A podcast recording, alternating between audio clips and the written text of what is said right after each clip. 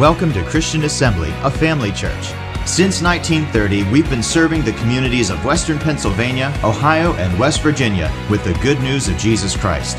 With over 40 years of Bible teaching and ministry experience, Pastor Bill brings faith filled revelation from God's Word. We believe with you, wherever you are, that God will inspire and change your life through the following teaching. For more information about Christian Assembly, follow us on social media or visit our website at cafamily.net.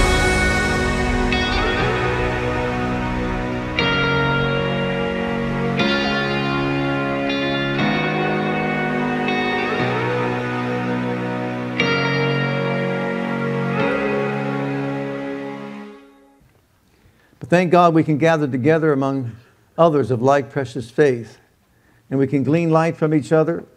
Iron can sharpen iron, we sharpen the countenance of our friends. Amen? You know, last week we talked about the five different uh, perspect- perspectives when it comes to the communion, the Lord's table, how it's important to recognize all five of them so that we could reverently celebrate uh, the Lord's Supper. And first, there's that upward look. He's the bread of life that came down from heaven. There's the backward look where he sacrificed his life and shed his blood and his broken body on Calvary's cross. There's the inward look, praise God, inward. Examine yourself to be certain that you're walking in fellowship with the Lord and so on. And it's a matter of life and death because he said, For this reason, many are weak, sick, and die prematurely because they don't examine themselves and look inwardly, uh, not discerning the Lord's body. And then there's the outward look. And that's what I wanted to get to the outward look, right here, the outward look. We need each other. We belong to the family of God, and we all need each other, and each one to take his or her place. Uh, you didn't, did anybody leave your ear home this morning? Did you bring your leg with you this morning? So we need one another. And then there's, of course, the forward look. We celebrate this until what? He comes.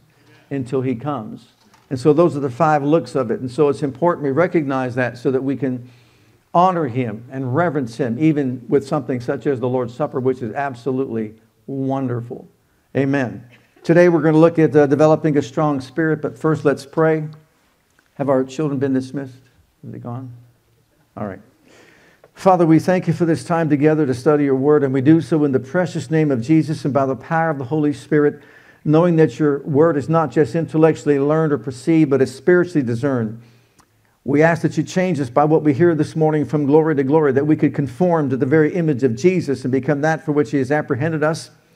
Give us hearts that are open to receive the instructional teaching of your word. Thank you for utterance in the Holy Ghost and causing my tongue to be as the pen of a ready writer to proclaim truth with power and demonstration to penetrate our souls and challenge each and every one of us to rise up to higher places in you. And for all this, we give you all the praise, honor, and glory you deserve in Jesus' name. Amen. Amen. amen. Praise God. Well, before we look at our notes here for a moment, how many of you remember the story of Jonah and the city of Nineveh? Three of you remember that story. You really remember that story about Jonah and the city of Nineveh? Yeah, well, in the book of Nahum, in chapter 3 and verse 1, we are told that the city of Nineveh is a bloody city. A bloody city. It's the city of the world, it's the city of the devil, and it was a bloody city. Of course, there's the city of God too, and Jonah was supposed to be the one who represents the city of God. And he was told to go to them and explain to them that God was going to bring judgment upon them and show them mercy if they would just repent and get forgiveness, right? But how many of you know that there was something lacking in Jonah? He was a fishy guy.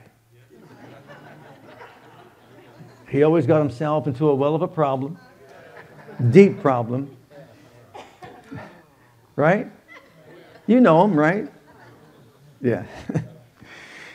and he ran from God. And even though he was a prophet of God, he really wasn't strong in spirit where he needed to be. You realize that? Because you see, he looked at it from his own perspective, what he wanted the city of self, not the city of God.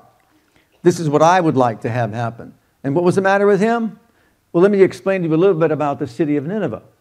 They were called a bloody city and a bloody people for a reason. Because when they captured, they say, people in wartime, it, basically, they didn't even need to have war. They would go from city to city and just bring captives to their place. And what they would do was they would torture them even before they killed them. They would take boys and girls and just burn them alive. They would skin people alive. They would do things like amputate their arms, their legs before they kill them. When I read this one thing, it just causes you to cringe. They would, um, the best way to say it is to impale them,